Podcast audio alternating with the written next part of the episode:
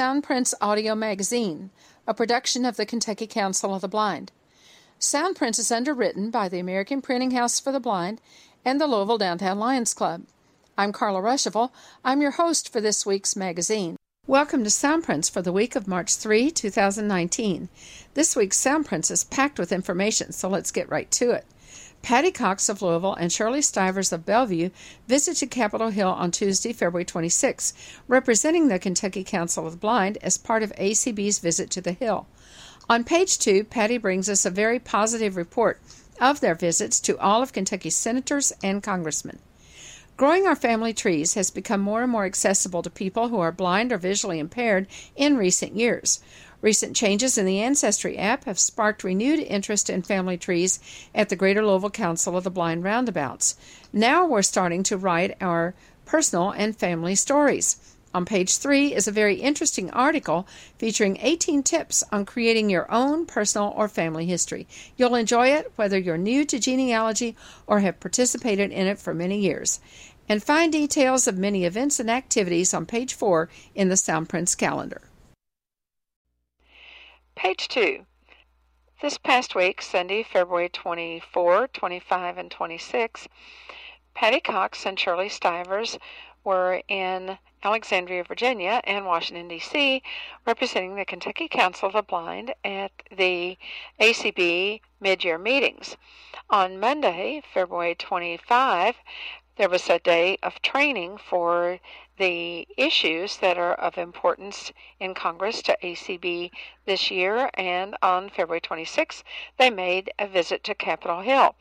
With me is Patty Cox, and she is going to be talking to us about the imperatives and telling us about the Capitol Hill visit. So, welcome to Soundprints, Patty.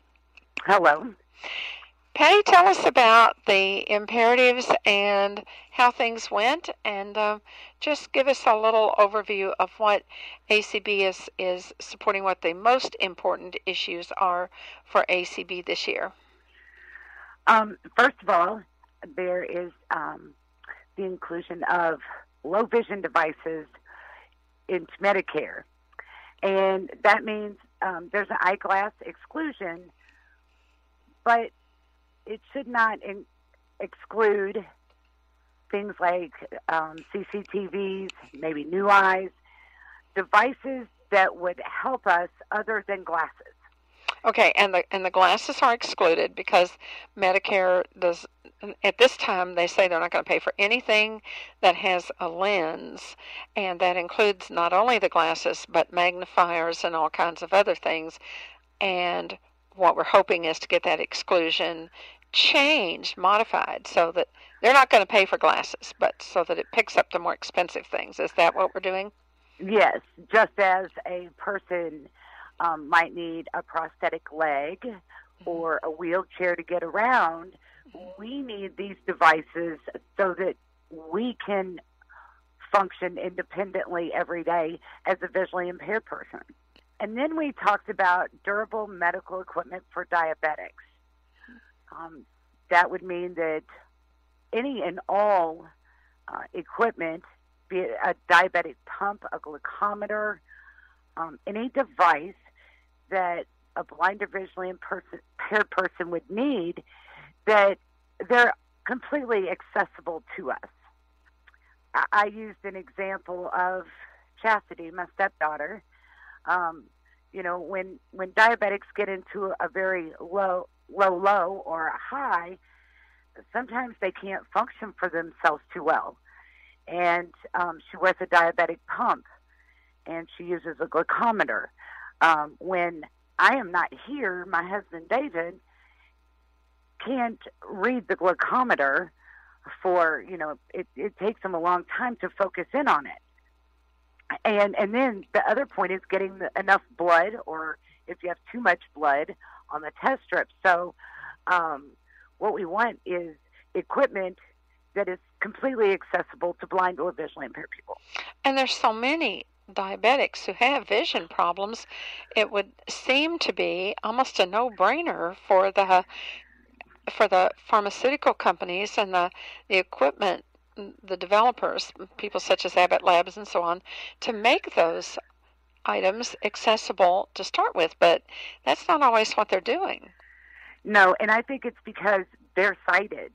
They they don't have a need for it, so they're they're not um, making it accessible to us. And and even if it might cost a little more, um, actually, it's saving lives. Yes, and um, it it and to to have a glucometer that uh, can be read or that can be used uh, consistently and reliably by a person without having to see it could mean that it would uh, stave off the complications of diabetes for a long time, and that can affect millions of people. Yes. Yeah. yeah. Um, the last imperative that we talked about was the autonomous cars. And they're self-driving cars, and we we want those to be just so that we can ride in the cars without having that driver with the driver's license, and that it's it's all accessible to us. And we want to, if we can afford them, we want to be able to own them. Um, you know, on our Capitol Hill visits, um, John Yarmuth was very interested in the autonomous car. He not that he wasn't interested in the other two issues, he was very interested in, in all three. But he explained to us that his son bought a Tesla up in Cincinnati, and the technology that's in his Tesla, um, it, it's it's not to where we would be able to to use the cars ourselves yet because it doesn't completely detect a stop sign or a stop light. Um, when they were on the expressway, he said that you know the the car pretty much took over and it drove itself. But then when you get off the expressway, or if there was a, you know, um, if you got on a rural highway, and they have stoplights, so it wouldn't recognize that. So there's some more technology that that we would need to um, make sure that is included, so that we can um, use the autonomous cars. But as he said, you know, 2035 comes around, everybody's going to be using them, and he doesn't see any reason why a person who's blind and visually impaired could not just summons the car and have it come pick you up and you don't need that driver in the car. Well, and there's a lot of accessibilities there just in getting in the car. I know now when we use Uber and Lyft, um, let's pretend like uh, Uber and Lyft were self-driving cars rather than being cars with you know people at the wheel. Uh-huh. Okay, yes. so you call the Uber or the Lyft and you uh, you you know that the car is going to be arriving. You find out when it's going to be arriving, uh, but the car pulls in the parking lot, and there you are. And without some accessibility feature, you don't know which car it is because there's no person there to to identify themselves to you or to ask are you patty are you carla are you you know who have who's called uh, uber it's it's a car and um, unless there's some access accessibility feature with that car you don't know which car is there for you at the other end of the trip the car gets to the location. The GPS isn't always perfect. Car gets to the location and it stops, and you know, h- how do you know you're in the right place? So there's a lot of features there that have to do with just using the cars, even if they're not individually owned, um, even if you assume that the system that is on operation today with Uber and Lyft works as uh, the same, and that is you entering your destinations and so on through your phone as opposed to directly into the car.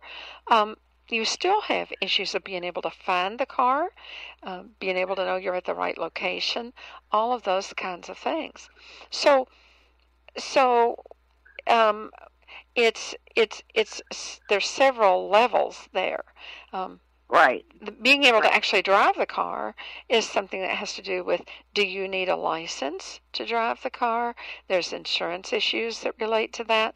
If the car doesn't have a steering wheel, and some of the some of the accessible i mean some of the uh, autonomous models out there do not have steering wheels. If it doesn't have a steering wheel and you as a driver are going to be sitting in that car without a steering wheel there's no reason why i as a blind person could not be sitting in that car without a steering wheel as well. So, yes but that, true. Yeah, but but we have to be able to enter the destinations, and we have to be able to know that they're there. We have to be able to know that we need, you know, whatever's going to power the car. Um, there's so many things that um, accessible displays on the car. All of those kinds of features are questions that need to be addressed, and what we're asking for is that uh, the I think it's called the AV Start Act. Um, that that legislation that's, is that the that's in the Senate. Okay. The House it was AV, and I just forgot what it was. um, there there was two different ones. It was it was a little bit different. It, um, in the House, but what happened was is it it didn't get brought to the floor and passed through the Senate. Mm-hmm. So it died, and it's going to have to go back through. And, and, the reason it died, for those that aren't familiar with Congress, is because the Congress came to an end last right, year. Congress is for two years. And so at the end of the even numbered year, Congress comes to an end. So the next Congress begins. We've just started a new Congress, and that legislation will need to be introduced again. And you know it's going to happen. Right, right. Oh, right. yes. And and all of them um, you know, we're saying that that it is going to come up. It's right. just a matter of when. Right. But you know, the autonomous cars, just like the medical equipment for diabetics, um, we all have speech on our phones and our computers. So there is technology there. It just needs mm-hmm. to be incorporated into the devices, cars, um, whatever it is that we need to use to live our lives independently every day. Mm-hmm. Incorporated um, as those products are being developed. Yeah, yeah. as they're being yeah. developed, so that they don't have to spend the time to go back and make it accessible. Just do it at the beginning and save time. Right, right. So, um, so we have the the um, autonomous vehicle legislation that we're sure will be introduced. What we want is to make sure accessibility regulations are included in that legislation. We're pretty sure that, well, at least at the end of the year, last year, the low vision. Uh, a low vision, a bill related to the low vision issues was introduced. Of course, now it has to start over, but um, you know that that uh, uh, that will probably have a chance of getting introduced. And then the diabetes, the diabetic issues, um, I'm not sure they they they don't actually have a bill on that yet, do they? They they're wanting no, people to be interested not. and help with it.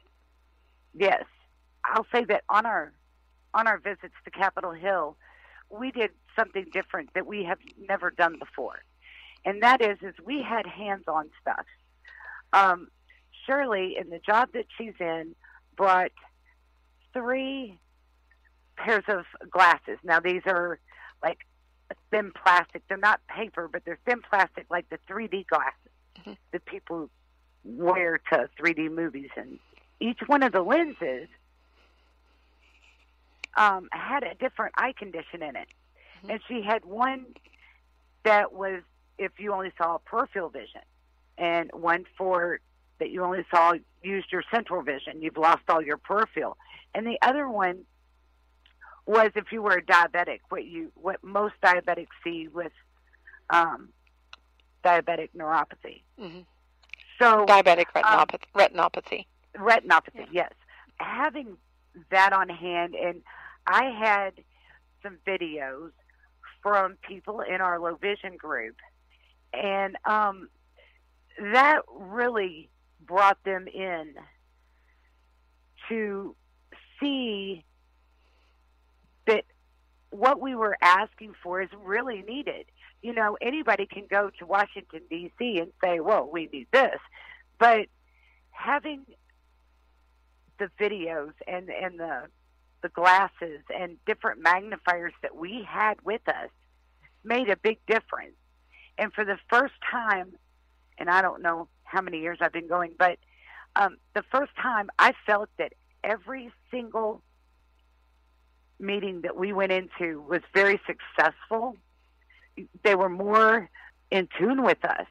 It they couldn't, you know, when they put on those glasses and we asked them to look at something and then they couldn't see when they were looking straight ahead because that person only has peripheral vision. um, that was really good to do. And and we had two meetings out in the hallways because there was no office to sit down in. Mm-hmm. So we modified a little bit, but we at least had them put on those glasses and showed them a video. Um, and, and, and we talked about the issues. And there were more notes made on that day than I think in three years that when we've gone in the past. Mm-hmm. So um, I, I feel that if we need to discuss with them being a sponsor, we know it's coming up and we need more sponsors. Um, I feel that we could pick up the phone and we would get a little more done. Mm-hmm. Well, that's really good because, um, you know, it, it's you actually got to meet with John Yarmuth and yes. and and uh, and to have him uh, be engaged on all three issues is a real positive. Uh, that hasn't Absolutely. always happened. Um, the staffers, it, it's not it's not a bad thing to meet with the staffers that are going to be working on these bills because they're the staffers are the people who really get a lot of work done. It it, it would be a physical impossibility for the member of Congress to address all the thousands of bills that come up, and and so you are there talking to these staffers, helping them to sift through all of the things that they get and and and and trying to get our issues kind of brought to the top of the heap. And um, and when we've met with some of the staffers before, you'll go in, you sit down, and they introduce themselves, and you introduce yourself, and then they're thinking about the meeting coming up next, and maybe they're going, mm-hmm, mm-hmm, mm-hmm, and they're looking out the window, or they're scribbling on their, they're not really making, they're not paying attention. They're, they're just kind of there. They're just kind of drawing pictures, you know. Yeah. Uh, yes. I've seen that happen, but you know, as the day went on, and we did the the Senate in the morning, mm-hmm. and then um, early morning, I guess you could say, and then m- midday from 11:30 on, we were on the House side, mm-hmm. and as the day progressively got longer, the bells were ringing like crazy for votes on the on the House side. Mm-hmm. So we were we were actually supposed to meet with four out of the six Congress. Right. But right. but the bells um, kept ringing. The bells kept ringing, and you know they're they're on the floor voting. Yes, and the bell means that they're summoning the member, the all the congressmen to come vote because they're not always on the floor of the House when the House is in session. They're they're off talking to other people. They're in their offices. They're holding meetings, and those bells ring and they have 15 minutes. Is it? I guess it's still 15 minutes. It's 30. I think. Is, oh, is it 30 now? One girl said 30. Okay. To, got, no, it's 30 minutes for them to be in there to vote. Yeah, so to get they, in there and vote. Yeah. And and for those of you who don't know, they, their offices are not uh, in the Capitol building. So the bells ring in all of those buildings, and and then here they go racing off to Congress to get into the House in the Capitol building in time to get their vote counted. Correct. And, and so when that happens, and you don't have any control over when that happens, and they don't either. So if you have a meeting at two o'clock and that bell rings at five minutes till, uh, you know that congressman is out of there, and but the staff are still there, and you're well, going to meet with the staffer. Right, and we were supposed to meet with one congressman and the bells rang. Oh, I guess it was maybe seven or eight minutes before our mm-hmm. uh, our time, mm-hmm. and um, we go into the meeting with the staffer, and the congressman is texting the staffer on how to vote on that issue mm-hmm. while we're in with the staffer talking to them and you know she said hang on just a second the congressman you know needs to know how to vote on this issue I'm yeah. taking care of it so I, I thought you know hey you've got to do your job. She Mm-hmm. was still engaged with us, but she did have to stop and let him know how to vote on a certain issue hmm because she takes care of those kind of issues. And and So- that's what we've been saying. Those staffers Yes. are really really key. They're very important. Well, Patty, it sounds like you all had a great day. You got to, into every office. You, all Yes. six Kentucky congressmen and two Kentucky senators got to talk with staffers, had good meetings with all of those staffers, and got to meet with John Yarmuth himself. Uh, how did the Senate side go? Um, we talked. We didn't get to talk to Mitch or Rand Paul, Mhm. um, but it went very well. Um, they were just as successful as the the House side. Good. um, the, the staffers were, as I say, taking those extra things with us Mhm. and showing how people will see or what they see with the devices on. We had Mhm. Dave Wildy with Cyber Eyes, and Mhm. we had um, On your video. on on my video we Mhm. had um, a couple that comes to our support group, Mhm. Rita and David Clark. Mhm. Um, he got to see his wife's facial features for the first time in a long time, hmm and that kind of touched their hearts. A few of them had a few tears coming down too. Yeah. Um, but it was great that he could see her facial features. And um, Debbie Persons, um, she was speaking on the video how she could, you know, now thread a, a sewing needle Mhm. where she couldn't before. Wow. Um, and so those videos, um, we had one person that had a the new device that they put on your arm for the glucometer that stays on your arm. The Freestyle um, Libre. hmm Yeah. Mhm. Um, we we had a video um, with that person talking about it Mhm. um, and how what they were using was not accessible to her. Really, she had to take a few minutes to get it to focus Mhm. to focus on it so that she could read what it is. Right. But um, you know, those are very important things. So whatever the issues are every year, I'm glad that ACB sends us the imperatives ahead of time so that we can plan because it was so successful that you know every year this is what we need to do. Well, and thank if you, you. don't know the the congressman in your area, Right. we can look it up. Yes, that's very true. And also, when you call into the Capitol, um, the Capitol switchboard, and they ask you for uh, the the uh, system asks you for your zip code and a little bit of information, it can help identify the proper office. So, we'll we'll definitely uh, be asking people to help out, and we are so glad you and Shirley were there, and that you had a really successful day. Congratulations. All right, thank you. Page 3. One hobby that has become more and more accessible for blind and visually impaired people is family history and tracing your genealogy. The Ancestry.com app has become more accessible over the years, and several people participate in family history activities at the Greater Louisville Council of the Blind Roundabout.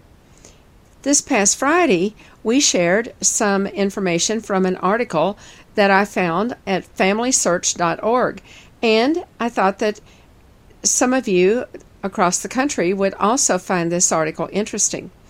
One of the things that is important about doing genealogy research and building your family tree is to not only include names and dates and places, but to make people come alive by including stories about those people.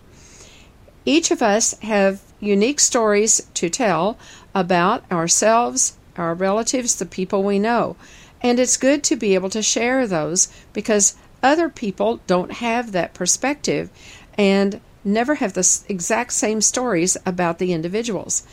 This article is called 18 Writing Tips for 2018. You can substitute any year you'd like. We'll make this 18 Writing Tips for 2019. How to tell personal and family stories with confidence. This was posted January 3, 2018. Telling your family story with confidence. This is from familysearch.org. 17 years after my grandpa Bob passed away, my dad planned a family reunion at a park in northern Utah. Prior to the reunion, he invited his four siblings and their children to email him their favorite memories of Grandpa Bob. He compiled the memories into a 16 page document and printed copies for everyone. One of my favorite entries came from my cousin Natalie, who signed off with an apology.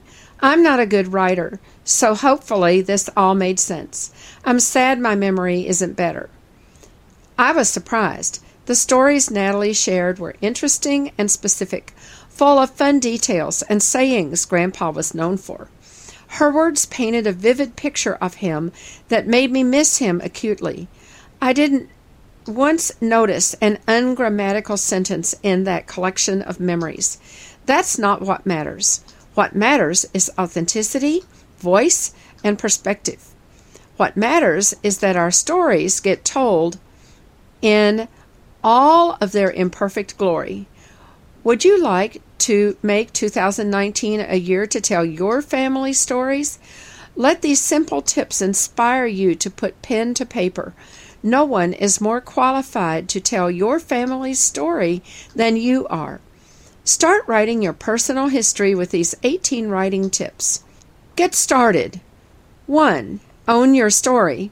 You are absolutely the best person in the world to write your story and your family history. You are the only human being ever born to this earth who has your unique perspective and life experiences. You know all the details. You were there. J.K. Rowling couldn't tell your stories better than you can. No one more qualified than you to tell your story. 2. Tell favorite stories aloud. One of the reasons my cousin's words came so alive for me is because her family members are all great verbal storytellers. They get together and reminisce and repeat some of the same stories over and over.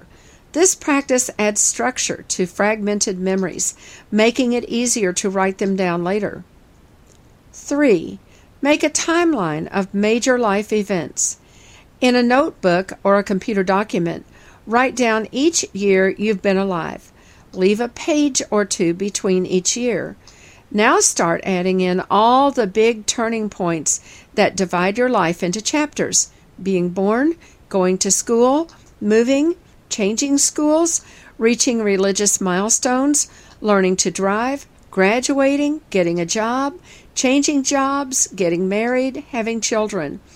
Unhappy events like divorces and deaths will make the list too. Jot down names, places, and dates.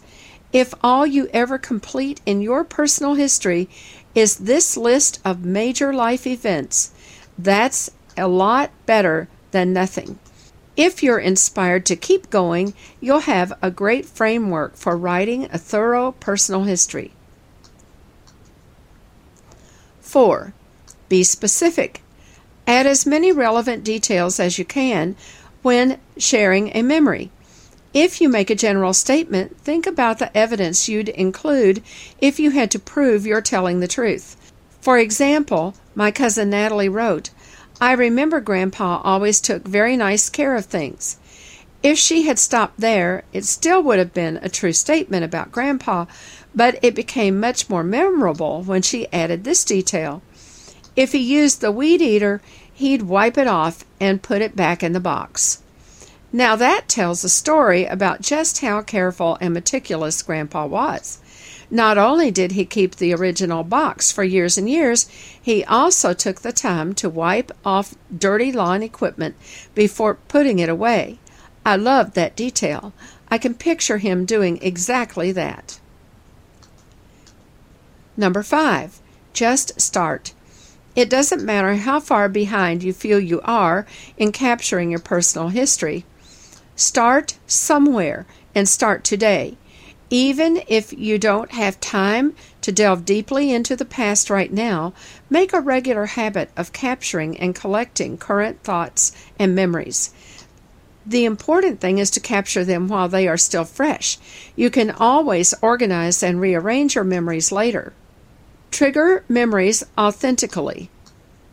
6. Make a list of memories to tell. Not sure where to start with your personal or family history? Start by making a list of stories you want to write down eventually. Then elaborate on each of them, one by one. Think about the anecdotes you find yourself telling over and over, like that disaster you narrowly avoided, that crazy coincidence, that one time you ran into a famous person. If anyone ever says, Yeah, you told me that one before, that's a clue the story is important to you. Add it to your list. 7. Forget about chronology.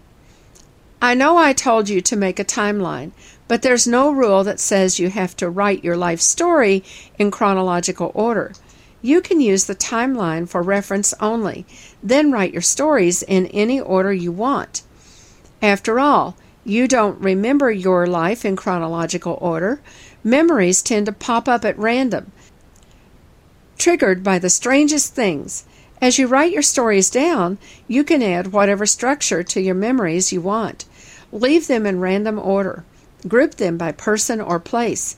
I have an encyclopedia style document on my computer where I gather memories under alphabetized topics, such as memories with Jory, body quirks, cheese, etc. Yes, I really do have a story about cheese. Easy steps to writing your personal history. 8. Use memory triggers.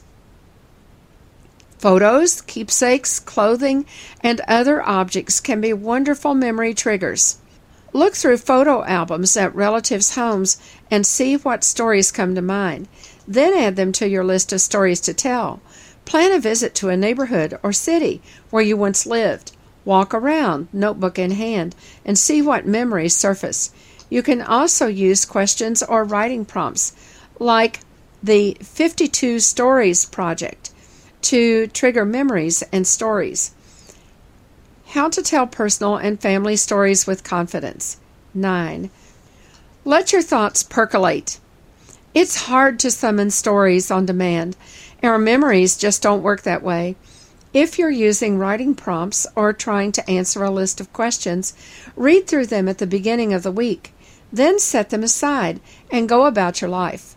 You'll be surprised what you can remember after you let a question marinate in your mind for a few days. 10. Gather memories from other people. Consult siblings, cousins, children, and other relatives to help round out your memories of a person or event. Natalie talked to two of her sisters before typing up the final list of memories she sent to my dad. I'm so grateful to all my cousins and aunts for contributing their perspectives despite any writing insecurity they might have felt. Now we have a well rounded picture of this man we all loved, from those who knew him as a young father and those who knew him as an aging grandfather from those who saw him daily and those who visited a few times a year. Keep it simple. 11. Use your handwriting. I always know what some of you are going to say, but I have ugly handwriting. I hate my handwriting. Typing is so much easier. Let me just ask you this Have you ever encountered a recipe written in your grandmother's hand and thought anything other than, Wow, I miss her. Your handwriting is unique to you. Your family will want to have some of your words written in your own hand. They won't judge you for sloppy or imperfect handwriting. They'll treasure it as a piece of you. Easy ways to start writing your personal and family history. 12. Write the way you speak. Forget about formality and the rules of writing. Just do your best to allow your authentic voice to shine through. The more your written words reflect the way you speak, the better. It can take years for even professional writers to find their own voice and feel truly at home with their style. So don't worry if you feel awkward with writing at first. If you still feel stuck, pretend you're telling the story out loud to a friend. Actually, say each sentence out loud and then write down what you said. It's that simple. 13. Don't stress about grammar and spelling. There's a saying I want you to repeat to yourself over and over Don't let the perfect be the enemy of the good. What does that mean? Perfection is not the goal. If that's what you're aiming for, you won't get anything done at all. An imperfect life story that's written down is infinitely more valuable than a perfect story that's never told. So don't worry if you struggled diagramming sentences in school and can't distinguish a subject from a predicate. If you know how to speak in coherent sentences, you'll be able to write a coherent history too. 14. Write in list form. Lists are a great way to break up your prose, making it both easier to write and more fun to read. The options are endless. Here's a brief list of things you could make lists about in your journal cities you've lived in, schools you attended, songs that remind you of high school, favorite books or movies, quotes or sayings your grandfather always said, traits you inherited from your grandma, recipes that remind you of home, personal injuries and hospitalizations childhood mischief that you got away with, pets your family owned. Find simple ways to start writing your personal history. Make it last. 15. Make it a regular practice. The more you exercise your writing muscles, the easier and more naturally your words will flow. Set aside a block of time once a week for journal writing as the 52 Stories Project encourages you to do. If that sounds overwhelming, write every other week or once a month instead. You could also pick one month a year, maybe your birthday month, where you write briefly every day, either about your current life or about your past or your family history. Do what you have to do to remove barriers and make journaling fit your lifestyle even if that means carrying a small journal in your purse or writing your entire journal in a notes file on your smartphone. Why writing your family story is easier than you might think. 16. Keep multiple journals. Long form, paragraph style writing is just one way to capture memories about your life. I have a journal like that, but I have other kinds of journals too. I have a file on my smartphone where I capture spiritual insights and aha moments. I have miniature notebooks where I capture funny things my kids say. Several times in my life, I've used a blank wall calendar as a journal, writing one tiny memory a day inside those little squares. I did this for my daughter from the day she was born until her first birthday. I'm doing it now for my infant son. 17. Curate your own writing. Everything you write about yourself counts, so collect it all together.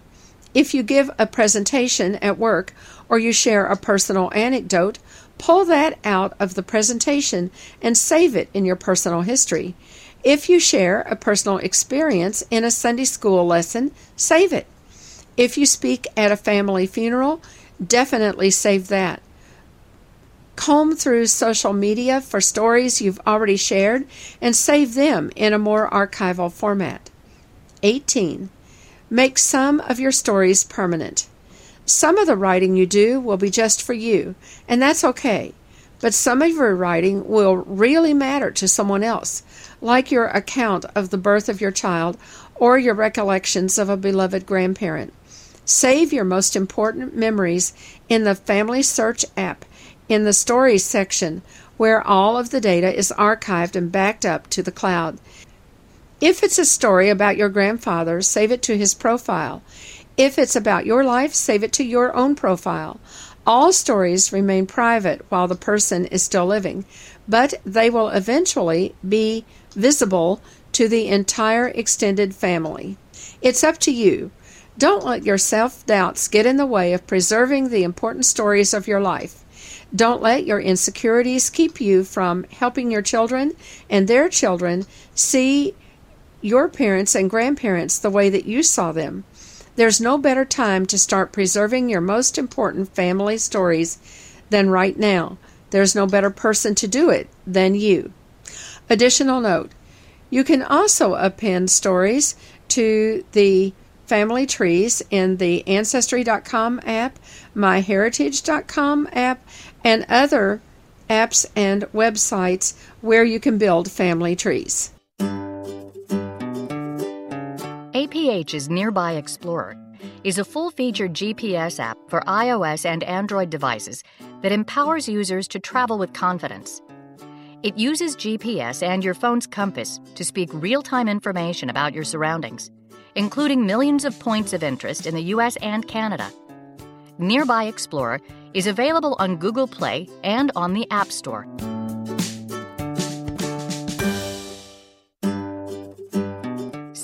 Braille is a free tool for creating a Braille file quickly in Windows. It adds a shortcut to your Send to Folder menu. Once installed, simply point to a file, right click, select Send to, select Braille to create a quick Braille file instantly. Download Send to Braille from the American Printing House for the Blind at tech.aph.org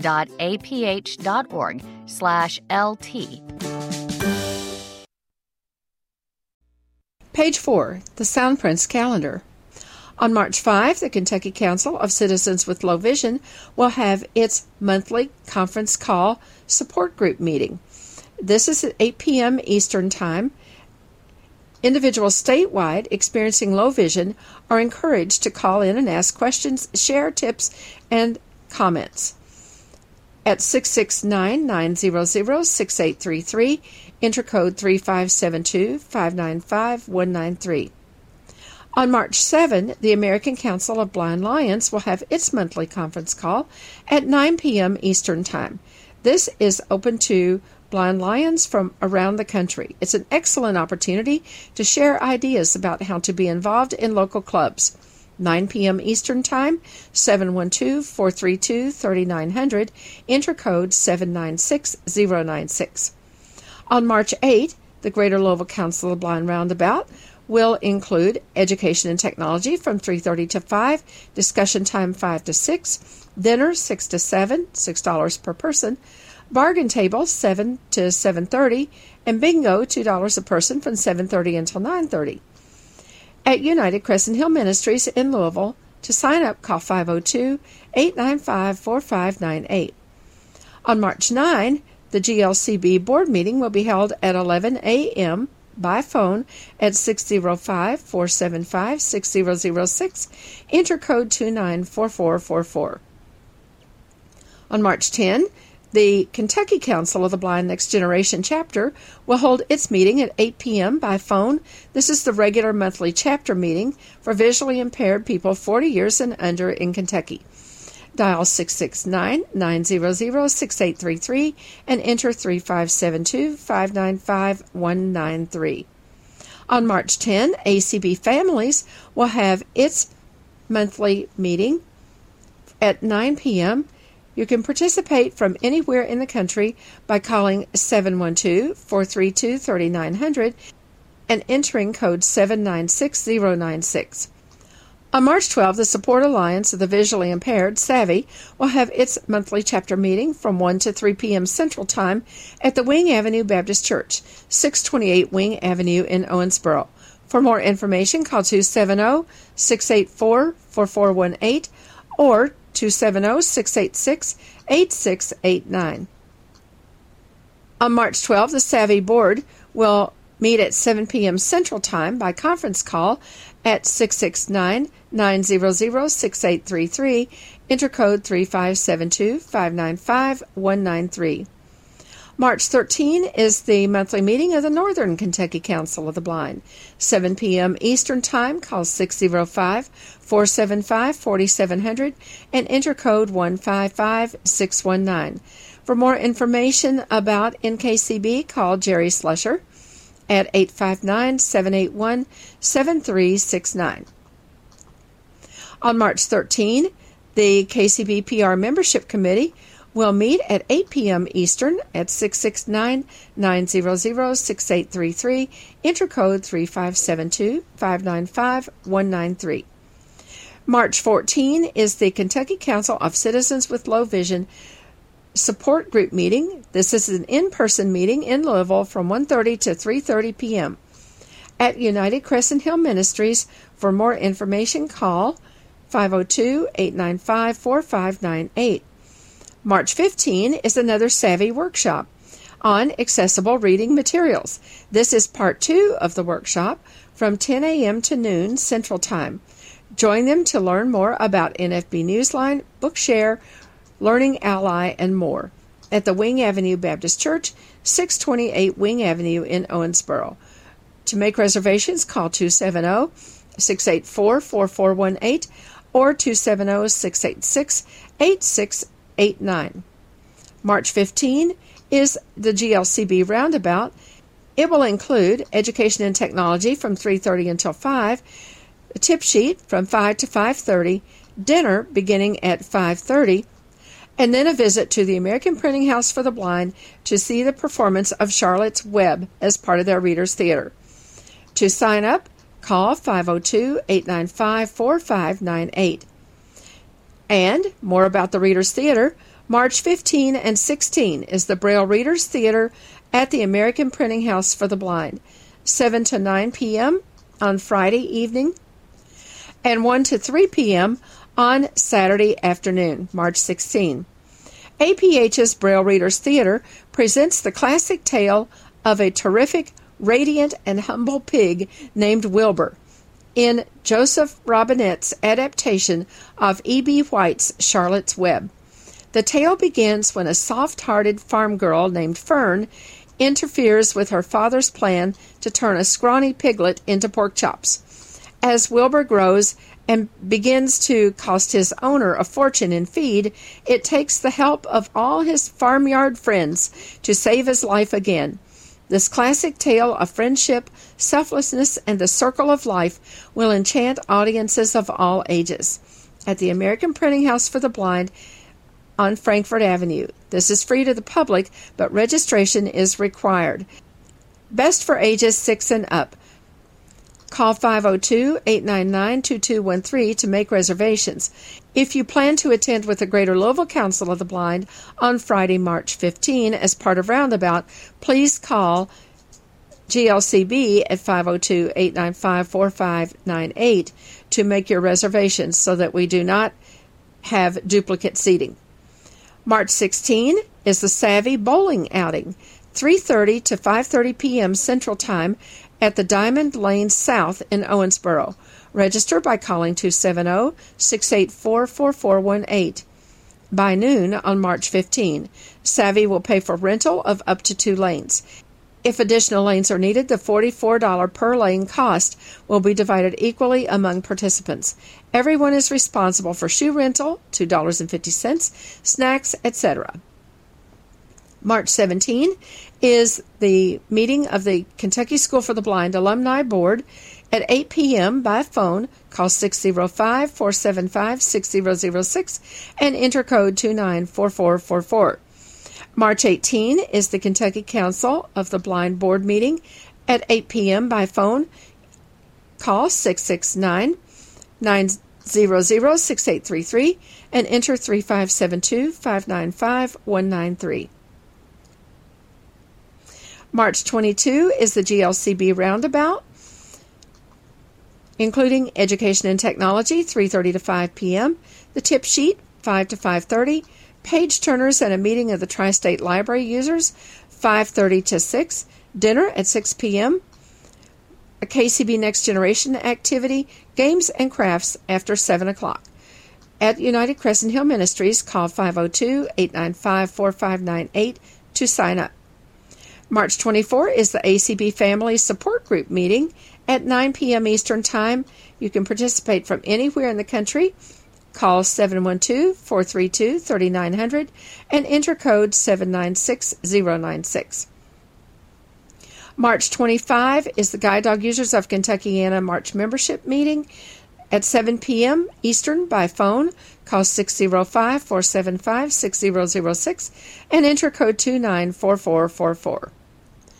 April 1, Kentucky Talking Book Library Open House and Birthday Celebration. Make plans to visit the Kentucky Talking Book Library's open house in Frankfort and help them celebrate 50 years of service. From 12:30 to 2:30 p.m.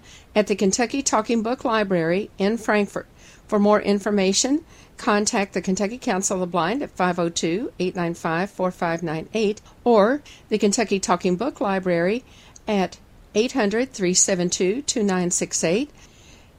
On April 1, Savvy will have a program committee meeting at 7 p.m. Central Time on the Zoom line at 669 900 6833.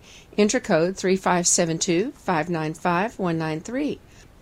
On April 2, the Kentucky Council of Citizens with Low Vision will have its next conference call.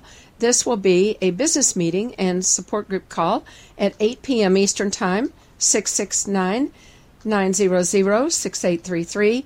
Enter code 3572 595 193. On April 4, the American Council of Blind Lions will have its monthly call for lions from across the United States an excellent opportunity to share ideas about how to be involved in your local clubs. 9 p.m. Eastern, call 712 432 3900 and enter code 796096.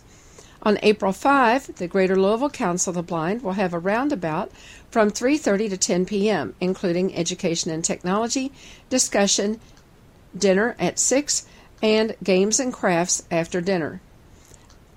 For more information and to sign up, call 502 895 4598. On April 6th, the Kentucky Council of the Blind will sponsor Crossroads Remember the Member from 10 a.m. to 6:30 p.m. The focus will be on member recruitment and retention. The $25 registration includes continental breakfast, lunch, and dinner. A $50 per car stipend is available to attendees from outside the metro Louisville area. For more information and to register, call the Kentucky Council of the Blind at 502 895 4598. April 7, the Greater Louisville Council of the Blind will hold committee meetings, advocacy at 7 p.m., and education, activities, and technology at 8 p.m. On the conference line at 605 475 6006, enter code 294444. On April 8, ACB Next Generation will have its nationwide business call at 8:30 p.m. Eastern Time. 669-900-6833. Enter code 3572 595 193. On April 9, the Support Alliance of the Visually Impaired, SAVVY, will have its monthly meeting in Owensboro from 1 to 3 p.m. Central Time. Patty Haas of the Evansville Association for the Blind will share information and offer items from their store for examination and purchase. The Social Committee will also finalize plans for the May Social at the Wing Avenue Baptist Church, 628 Wing Avenue in Owensboro. For more information, Contact Rick Bogus at 270 684 4418 or Cheryl Lott at 270 686 8629. April 12, Savvy Workshop Ears for Eyes and MD Support, 10 a.m. to noon Central Time. Join us to learn about Ears for Eyes and MD Support, Wing Avenue Baptist Church, 628 Wing Avenue in Owensboro. Reservations are required. Call 270 684 4418 or 270 686 8689. April 12. The Greater Louisville Council of the Blind will hold its quarterly meeting and elections. Beginning with registration at 4:30 p.m., there will be a variety of activities concluding at 9 p.m. All at United Crescent Hill Ministries in Louisville. The cost will be $6 per person please call 502 895 4598 to sign up. On April 13, there will be a Savvy bowling outing from 3:30 to 5:30 p.m. Central Time at Diamond Lanes Midtown, 1901 Triplett Street in Owensboro. Register by calling 270-684-4418 by noon on April 12. Savvy will pay for rental of up to two lanes. If additional lanes are needed, the $38 per lane cost will be divided equally among participants. Everyone is responsible for shoe rental, 250, snacks, etc. April 20 will be an Easter holiday open house from 10 a.m. to 3 p.m. at the American Printing House for the Blind Museum. Visitors can write their names in Braille, see a book from Helen Keller's Bible, learn about guide dogs, play games, and read books designed for children who are blind, and enjoy many other activities. Easter treats and lemonade will be served for all ages. Call the APH Museum at 502 899 2213 for more information and to sign up. April 26 will be a Savvy workshop, Android phone accessibility, and app sharing. From 10 a.m. to noon Central, learn about Android accessibility and some popular apps at the Wing Avenue Baptist Church in Owensboro. For more information, call 270 684 4418 or 270 686 8689. April 27, the Old Ball Game, from 1 to 3 p.m. Can athletes who are blind play baseball? Of course they can, in the adaptive version of America's favorite pastime called beep ball. Whether in the batter's box or in the field, athletes rely on their auditory sense to focus on the beeping ball and the buzzing bases. The first documented game of baseball was played at the Kentucky School for the Blind in 1894. 125 years later, we're showing you how it's played now. At the American Printing House for the Blind Museum in Louisville, call 502 899 2213 for more information. On Saturday, May 4, the Greater Louisville Council of the Blind will host its annual Derby Party from 10 a.m. until 7:30 p.m. Food and fun and games all day long. More details coming soon. July 5 to July 12 is the 58th annual ACB Conference and Convention in Rochester, New York. Members of the Kentucky Council of the Blind are eligible to receive a stipend of up to seven nights hotel stay based on double occupancy at the convention. For more information, call 502 895 4598.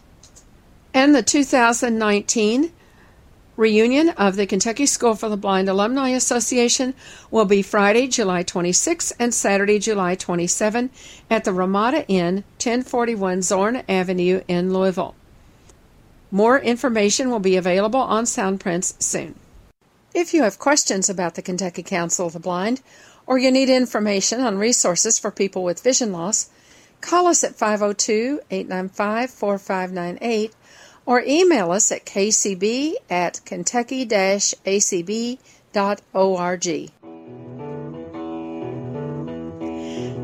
Soundprints is a production of the Kentucky Council of the Blind and is heard each week on ACB Radio Mainstream at acbradio.org, Central Kentucky Radio Eye at radioeye.org, and the KCB website at www.kentucky-acb.org. Complete schedule information is also available on the website. Sound Soundprints is underwritten by the Louisville Downtown Lions Club and by the American Printing House for the Blind. This is Carla Ruschival for Soundprints. Have a great week, everybody.